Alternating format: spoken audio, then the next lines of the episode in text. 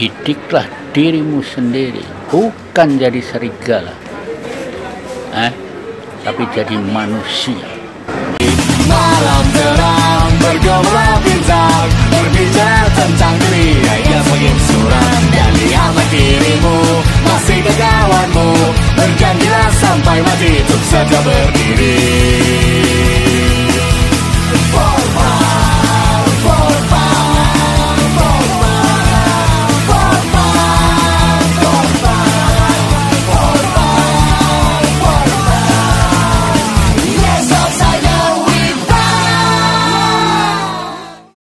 Assalamualaikum warahmatullahi wabarakatuh.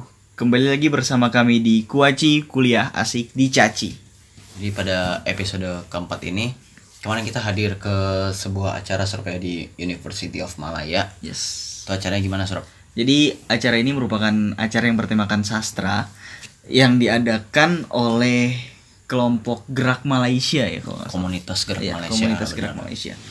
Jadi banyak banget sih acaranya di situ.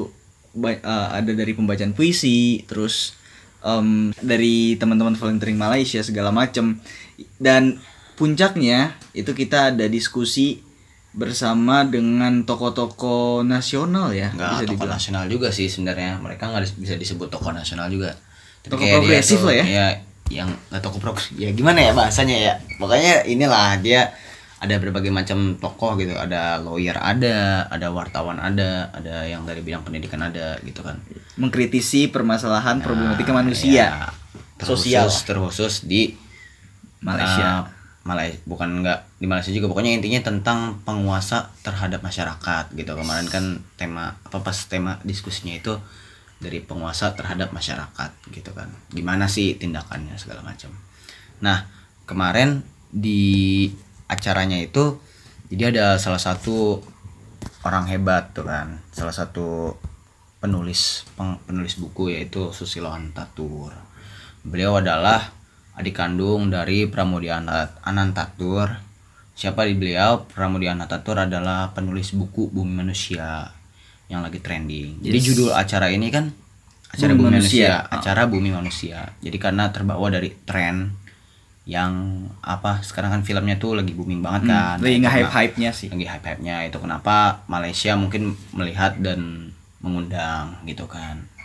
Nah jadi gimana serap? Jadi kemarin kita udah sempet uh, disku uh, bukan diskusi interview, interview dengan Pak Susilo, dan wow ternyata beliau welcome banget sih sama ya, kita. Kita kira awalnya beliau orang yang gimana ya, kayak wah gue ini nih apa namanya kayak minder sih, orang, minder gue orang yang iya maksudnya gue kan tamu uh. gitu kan, masa lu siapa, tapi ternyata pas kita ngomong kita masuk Indonesia gitu kan, ternyata dia welcome banget yes. gitu kan. Dan alhamdulillah kita berhasil uh, di sela waktu beliau gitu yang singkat kita coba ajak ngobrol beliau, ajak interview, dan alhamdulillah beliau mau, dan ada beberapa pelajaran yang bisa kita ambil yes. dari omongan-omongan beliau. Mungkin bisa langsung aja disaksikan ya, nah, didengarkan, dengarkan, dengarkan. kita, yeah. kita dengarkan aja di sini ya. Jadi di sini kami ingin uh, bertanya beberapa pertanyaan yeah. mengenai Bapak, mengenai apa yang Bapak tulis, hmm. mengenai uh, Pak Pram. Hmm. Mungkin bisa diberitahu kepada kami biodata Bapak ya, seperti tanggal berapa lahirnya, kemudian lahir di mana? Saya. Hah. Saya lahir di sudah dicatat? Iya sudah. Saya lahir di Blora tujuh belas Februari seribu sembilan ratus tiga puluh tujuh. Anak nomor tujuh. Anak nomor tujuh. Kalau kakaknya Pram dulu hidup, namanya Ahmad, saya anak nomor delapan. Kalau saya anak nomor delapan, nama saya bukan Susilo Toer, Toer, tapi Susilo Krishnamurti. Oh, Krishnamurti, Maha Guru Dunia dari India.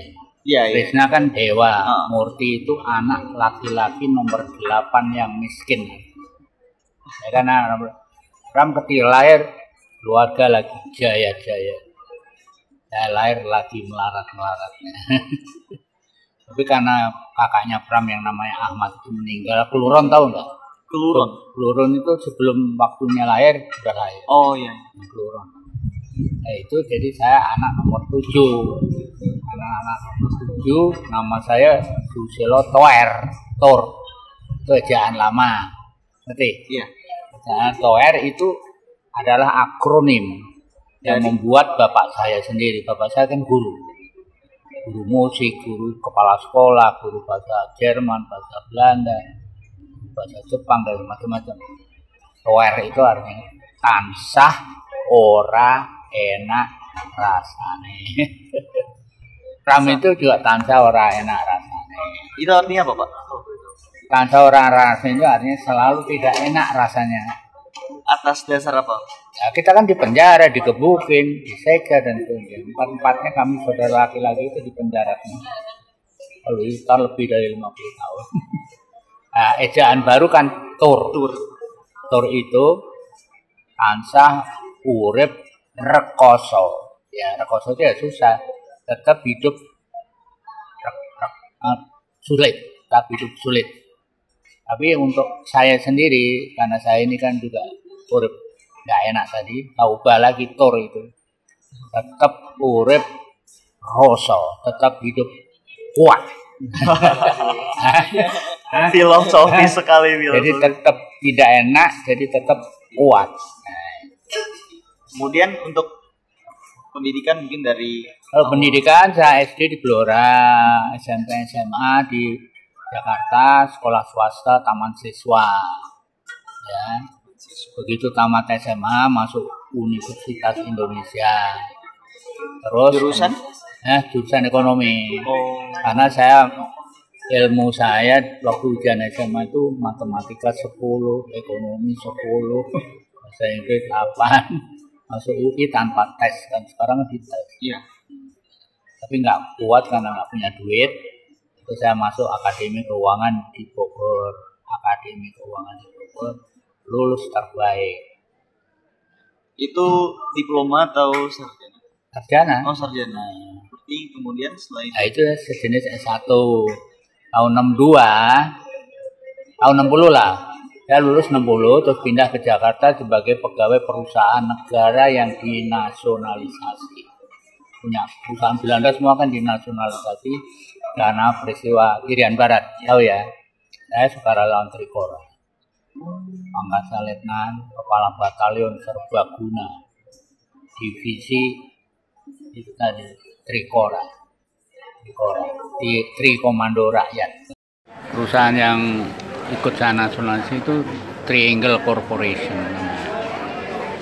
Kerjanya itu jual beli terigu, minyak, dan itu pakaian. Ini setelah dari Trikora ini? Setelah dari... Enggak, sebelumnya. Oh, sebelum di Trikora. Ya kan Trikora kan enam puluh, enam puluh, enam puluh dua. Oh, oh. Saya lulus enam puluh akademi, jadi dua tahun itu enam puluh, enam puluh dua. Kerja di perusahaan. Saya di perusahaan negara sambil masuk sukarelawan Trikora. Tan Malaka tahu? Tan Malaka. Nah, dia itu mengatakan pejuang, pejuang itu tidak ada yang menyuruh, tidak minta bayar, tidak minta ganti rugi. Lah saya selama dua tahun itu nggak dibayar, nggak dibayar. Itu namanya pejuang. Jadi jelek-jelek saya pejuang. Nah, okay. Begitu Irian Barat kembali, Papua kembali, terus saya banting setir. Nanti banting setir, masuk, ikut tes, pergi ke Rusia. Sebenarnya saya lulusan Akademi Bogor itu janjinya mau dikirim ke Amerika, Singapura, atau ke Australia. Untuk melanjutkan sekolah? Iya, tapi nunggu giliran, ngerti? Hmm. Nah, di Indonesia kan peraturan itu kan gampang berubah. Nah, saya takut gue nunggu, tahu-tahu nggak jadi gimana. Yeah. Ya, banting setir waktu itu ada Departemen Perguruan Tinggi dan Ilmu Pengetahuan samping P D K. Mm-hmm. Saya daftar ke situ, ada pembukaan universitas baru di Uni Soviet yaitu Patrice Lumumba namanya. Saya daftar ke sana, yang diterima sembilan puluh orang, yang daftar sembilan ribu, masih lolos. Nah, iya, iya. Masih lolos. Jadi saya berangkat tahun enam puluh dua ke Rusia itu. Itu aja sudah terlambat dua bulan. Oh. Mereka kalau di sana tahun ajaran baru kan satu September. Saya datang akhir Oktober. Oh. masuk ke grup orang-orang Indonesia ya, ya saya udah ketinggalan dua bulan. Padahal tiga bulan harus menguasai tiga ribu kata. Bahasa Rusia? Iya. Itu saat itu masih Soviet ya? Iya. Oh. enam bulan, sepuluh ribu kata. Jadi saya datang udah ketinggalan berapa ribu kata. Jadi saya kayak orang bisu aja. Nah, itu. Tapi kemudian ya saya sekolah itu mas. Dari jam sembilan pagi sampai setengah dua belas malam. Tiap hari. Untuk ngejar ketinggalan, ngerti nggak? Tapi lulus, semester pertama lulus dapat tiga, paling rendah kan? nol dua, nol satu dua itu nggak lulus, tiga itu lulus tapi ter terendah, empat lima nilai terbaik kan lima. Oh lima di sana? Ya lima, tertinggi lima. Kita dapat tiga, dicek oleh teman-teman sekelas. Wah seharusnya kayak gitu dapat tiga. Terus semester kedua naik dapat empat. Bahasa Rusia gitu kok dapat empat. Ketika di Rusia nih jurusan tetap ekonomi. Tetap ekonomi. Dan ini saya sepuluh. Kan itu. Okay. Nah, itu ketika ujian terakhir dapat S dua. Master of Economic gitu. Hmm. Saya ambil perencanaan gelarnya. Itu saya dari ekonomi ya kan, dari ekonomi. Itu saya orang Indonesia pertama yang lulus. Oh, ngalahin semuanya.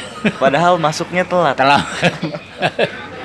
Nah, itu waktu diuji saya di diejek. Oh. Bahkan sama pengujinya. Skripsi tahu ya skripsi, nah. Skripsi kok, kok lolos itu bagaimana? Begitu banyak salahnya nulisnya. Hmm.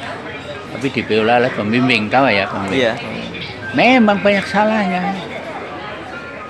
Apalagi dia orang Indonesia, orang Rusia, baru bilang terima kasih, Pazzasta, terima kasih itu Pazzasta. Itu aja ada kurangnya apa es apa kurang teh.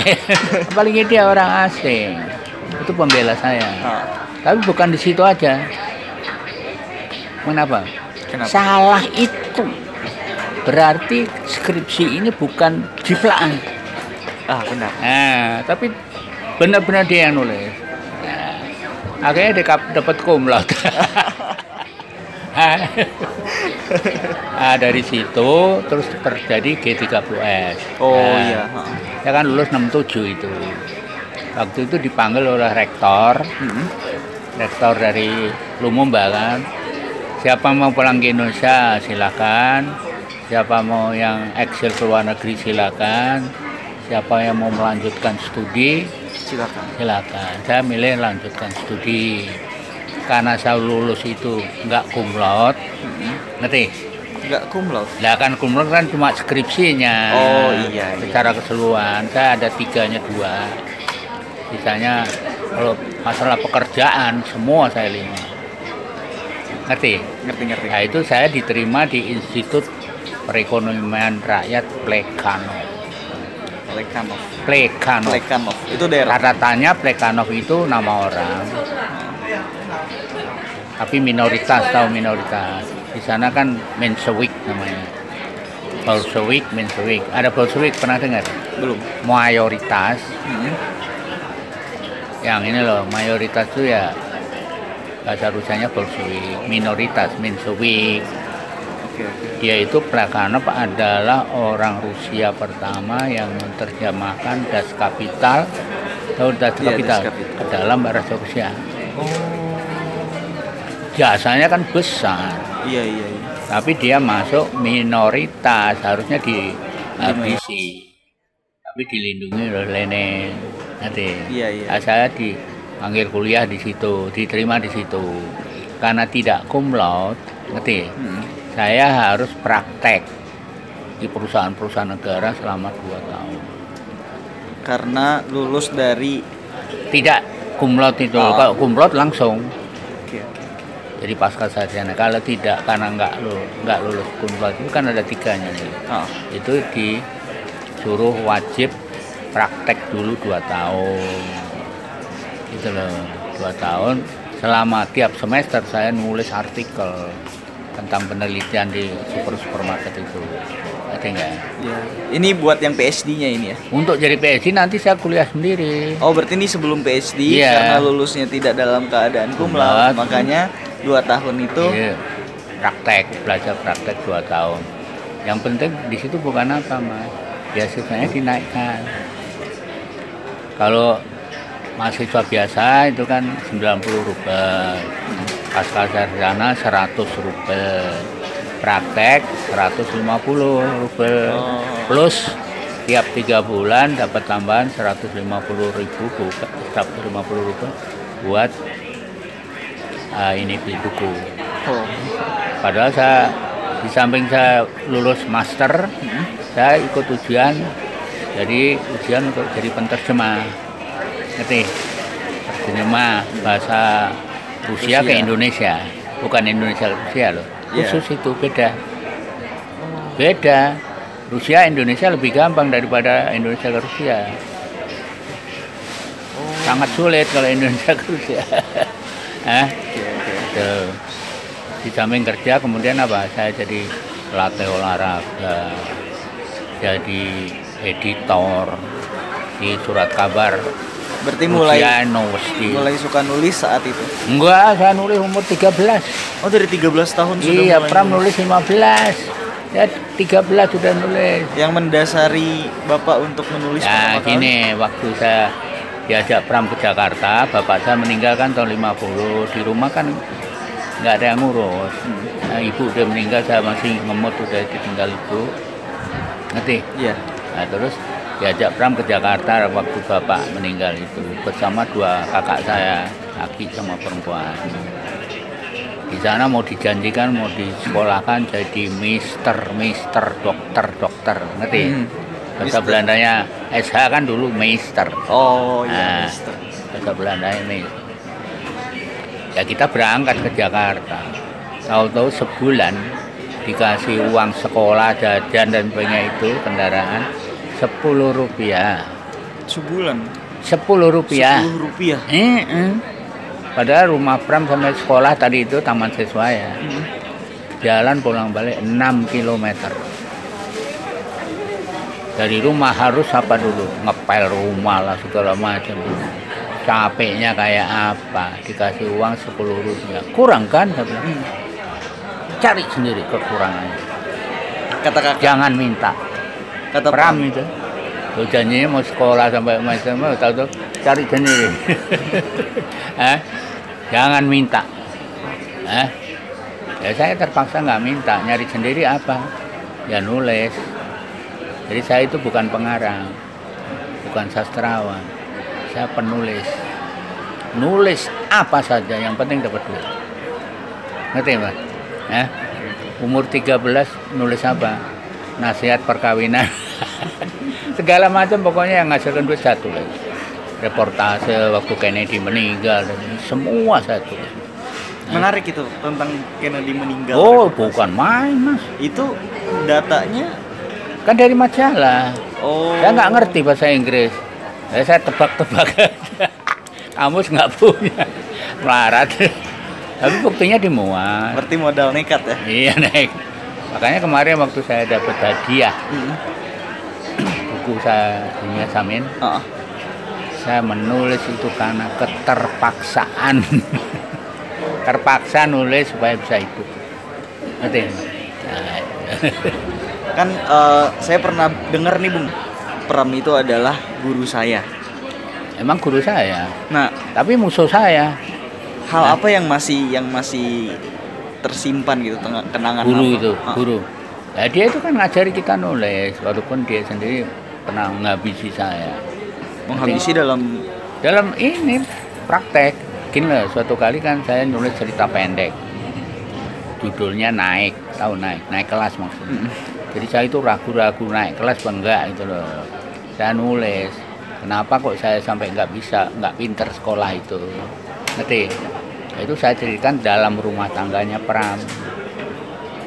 Disuruh inilah, suruh ngurus anaknya lah, suruh ini. Itu kan saya kehabisan waktu, itu saya ceritakan. Dipuji, baca dia. Hebat kamu, cara nulis kamu. Tahu Gorky? Gorky. Maxim Gorky. Bapak realisme sosialis pertama dunia kan Maxim Gorky. Marxis ya. Nah, itu kan apa realisme sosialis namanya. Yeah. Kata-katamu kayak mm, Gorky hebat. Kayak Faulkner. Faulkner itu laureat Nobel dari Amerika. Kayak Thomas Mann, laureat Nobel dari Jerman. Tapi kamu ngeritik saya ya. Kalau kamu nggak suka di sini, minggat kamu dari sini. Umur empat belas, terus minggat dari rumahnya. Eh, nggak boleh, Pram tuh nggak mau dikritik, tapi seneng ngeritik. Eh, guru saya, musuh saya, teman seprofesi. Eh, tapi sekarang itu kan guru harus kalah dari murid kan, dialektika.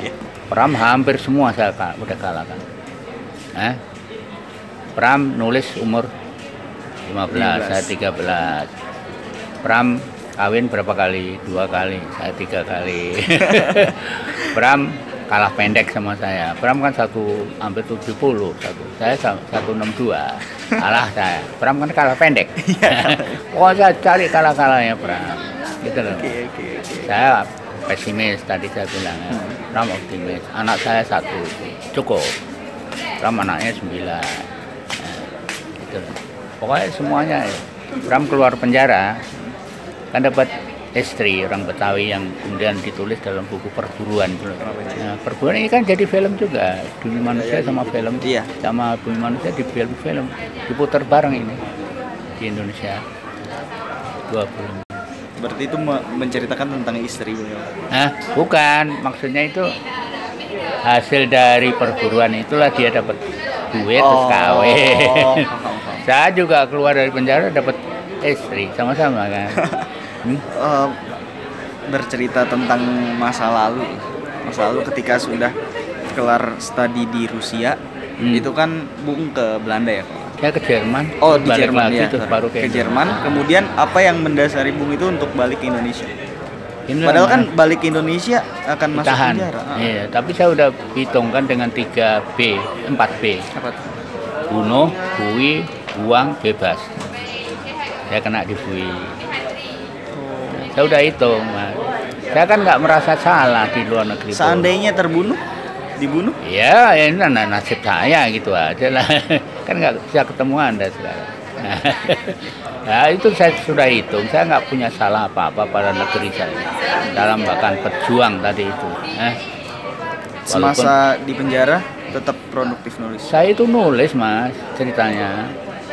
Itu teman sepenjara itu, penjara itu kan pusat pemeriksaan tahanan Kapol G tiga puluh S, ngerti? Hmm. Semua udah tahu. Kalau itu kalau malam saya suka nulis. Mereka-mereka yang dapat kiriman itu biasanya kan dapat kiriman obat nyamuk, hmm. tahu? Obat nyamuk. Obat nyamuk itu kan ada tutupnya, kertasnya, yeah. tahu ya? Yang bundar ini dah, uh-uh. itu kan kertasnya kan tiga empat. Semua udah tahu. Kalau punya gitu mesti dikasih saya. Nah, untuk nulis. Iya, datang tengah malam orang lain tidur saya nulis. Kalau Mbak Yu saya besuk, yang besuk tuh Mbak Yu saya. Saya kan waktu berangkat ke luar negeri tadi itu ya, saya itu kawin gantung, tahu kan gantung, hmm. kawin siri. Tahu-tahu sebelum saya pulang ke Indonesia, saya janji dua tahun mau pulang, dia udah digondol orang. Jadi kan saya jadi duda. Oh. Nah, jadi yang ngirim itu ya Mbak Yu saya. Saya kumpulkan, biasanya pakai tas plastik itu ya, bawahnya dasarnya kan kardus. Hmm. Di bawah kardus itu saya selundupkan. Gak ketahuan karena apa? Penjaga-penjaga besukan tahu? Iya. Yang terima tamu. Oh. Itu teman-teman sendiri. Oh. Orang-orang tahanan yang orang sudah dipercaya. Tahu ya? Oh. Jadi nggak pernah lolos. Saya suruh ngetik adik saya. Ngetik. Oh. Di Jakarta.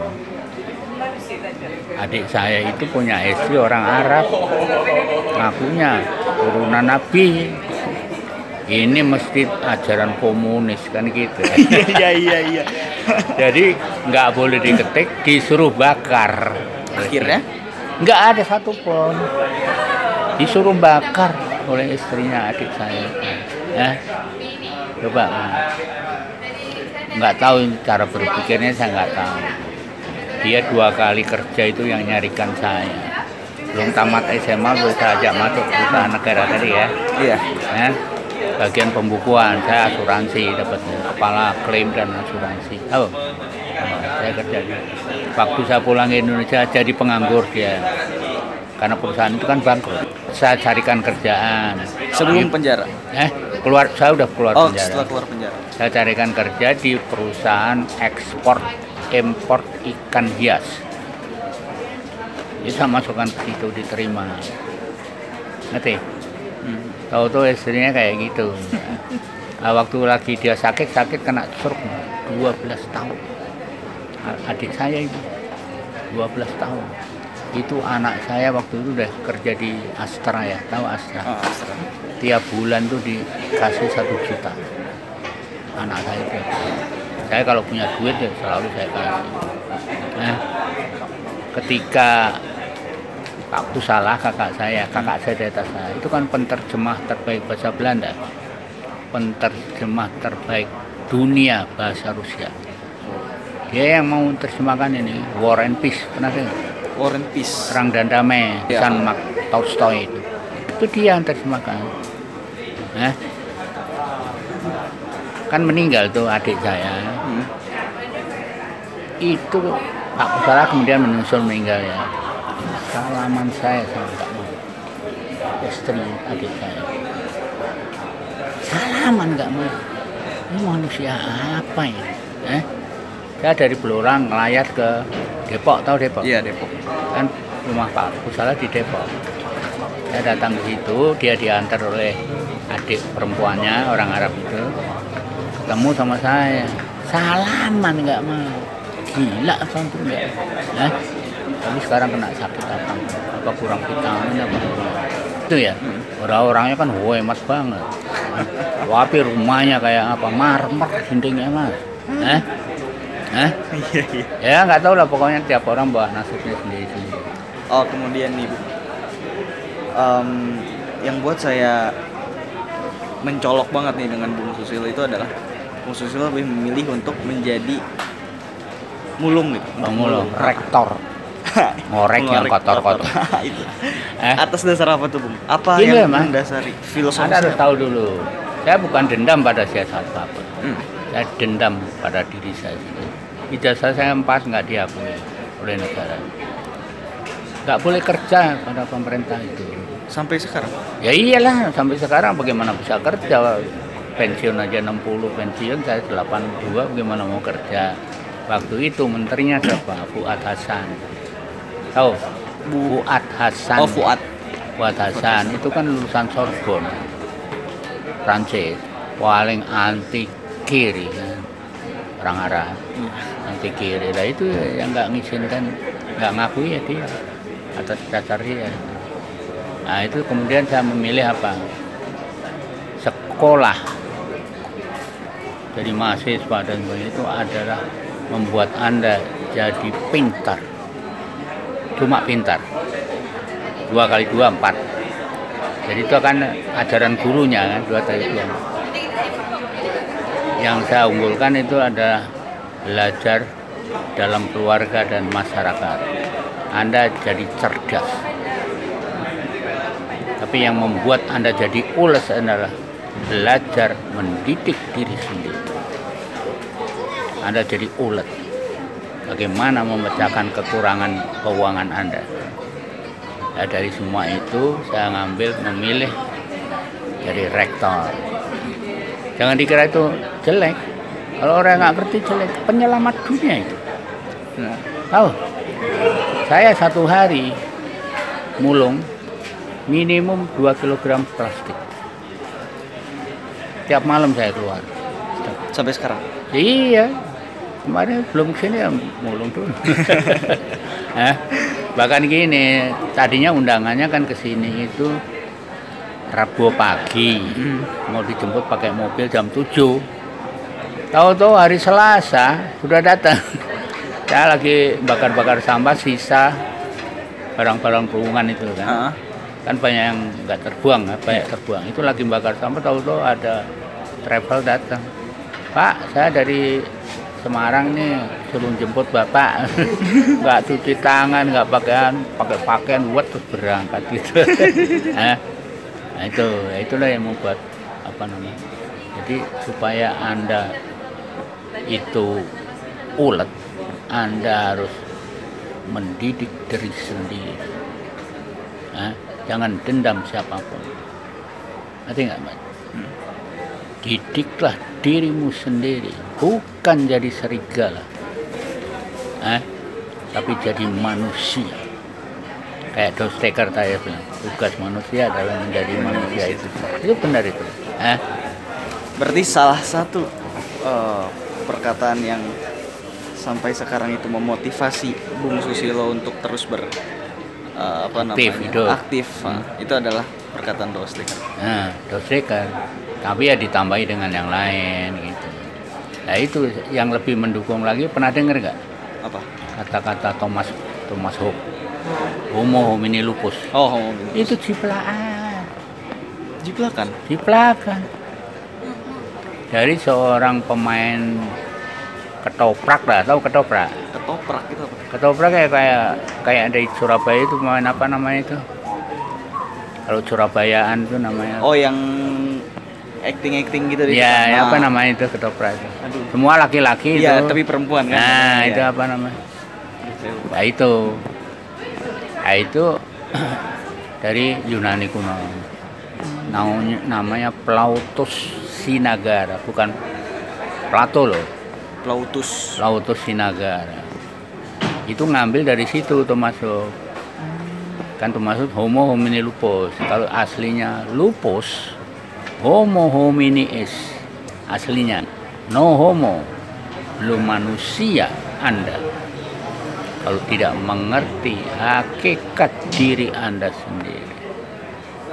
Hah? Jadi Anda kalau sarjana tapi Anda nggak nggak ngerti hakikat diri mana, Anda belum manusia. eh, oh itu justru lebih penting kalau iya, iya. Nah, saya udah menemukan hakikat diri Anda, saya sendiri.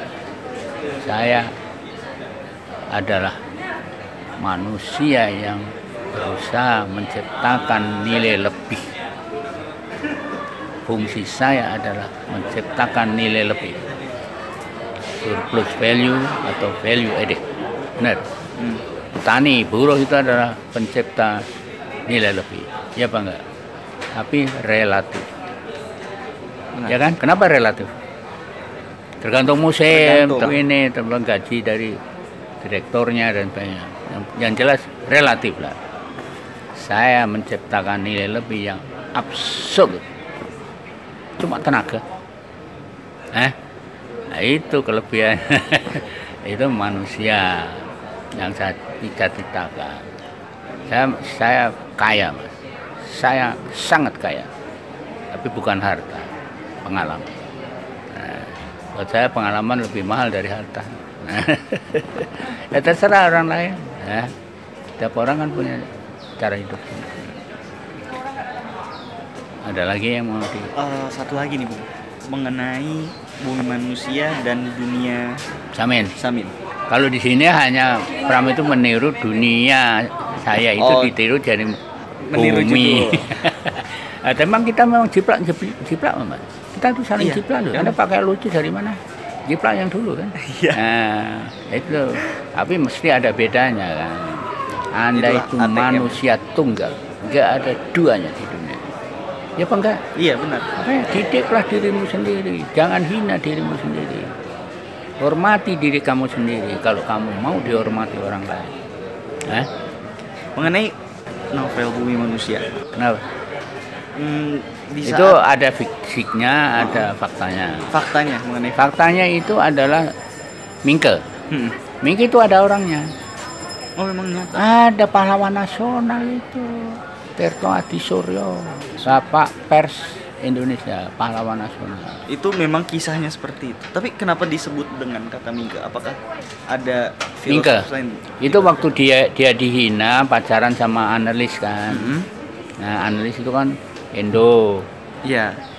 Ibunya kan si Nyai Ontosoroh. Ya, Nyai Ontosoroh. Nah, Nyai Ontosoroh itu ada orangnya, namanya Sakinem. Sakinem oleh Pram kan nggak mau menyinggung orang lain, oh. dibuat diubah jadi Sanikem.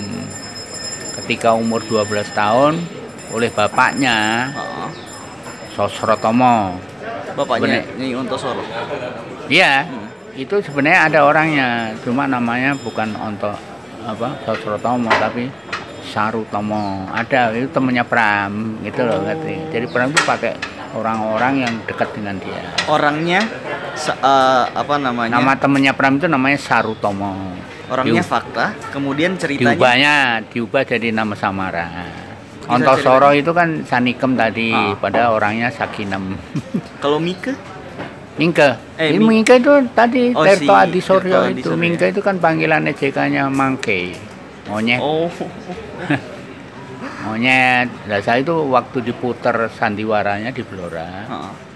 Saya didudukan di samping Wakil Bupati Blora di lapangan golf yang nonton dua ribu lebih. Waktu dia diejek oleh Milema itu hmm. atau saudaranya tirinya si analis kan disebut monyet itu, hmm. nah itu nangis. Karena di Rusia saya pernah diperlakukan seperti itu. Oh, hitam kamu, rasis. Negro kamu, iya di Rusia kan begitu. Saya tuh nangis orang ngelihat di foto Wakil Bupati itu. Jadi Minke itu ada orangnya. Cuma secara keseluruhan kalau Anda baca bukunya itu kan macam-macam Pram itu. Bumi Manusia ada, hmm. riwayat hidup Minke itu ada, Sang Pemula. Versi fiksi dan, dan versi fakta. Nah, itu di situ apa namanya? Banyak yang salah. Banyak yang salah. Ya, misalnya Minke itu hmm. anaknya Bupati Blora kalau Pram. Salah, cucunya Bupati Blora. Minke itu? Nah, cucunya Bupati oh. Blora. Terus uh, apa oh, fakta-fakta yang di ya ada yang banyak yang salah. Judulnya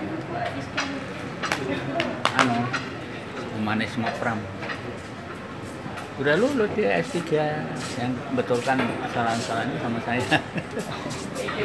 Saya kebetulan punya data resmi dari Susunan Solo. Hmm. Solo. Hmm. Kan Minke itu mantunya Hamengkubuwono ketujuh. Oh. Semua itu ada, Mas. Saya punya datanya. Tapi itu nggak nggak pernah Bapak publish ke publik ya. Yang publish ya itu si siang disertasinya orang dari Malang perempuan. Oke, terima kasih. Mungkin bisa bertemu di lain waktu.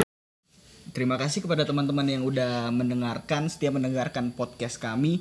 Uh, Gue pribadi berbohon, uh, memohon maaf yang sebesar-besarnya akan ketidaknyamanan kalian dalam mendengarkan tadi karena banyaknya noise atau suara yang tidak proper, karena kami merekam suara tersebut, merekam uh, interview tersebut di outdoor dan juga dengan peralatan yang seadanya. Jadi kami mohon maaf dan semoga apa yang telah kami sajikan menjadi manfaat bagi kalian semua. Thank you. Wassalamualaikum warahmatullahi wabarakatuh.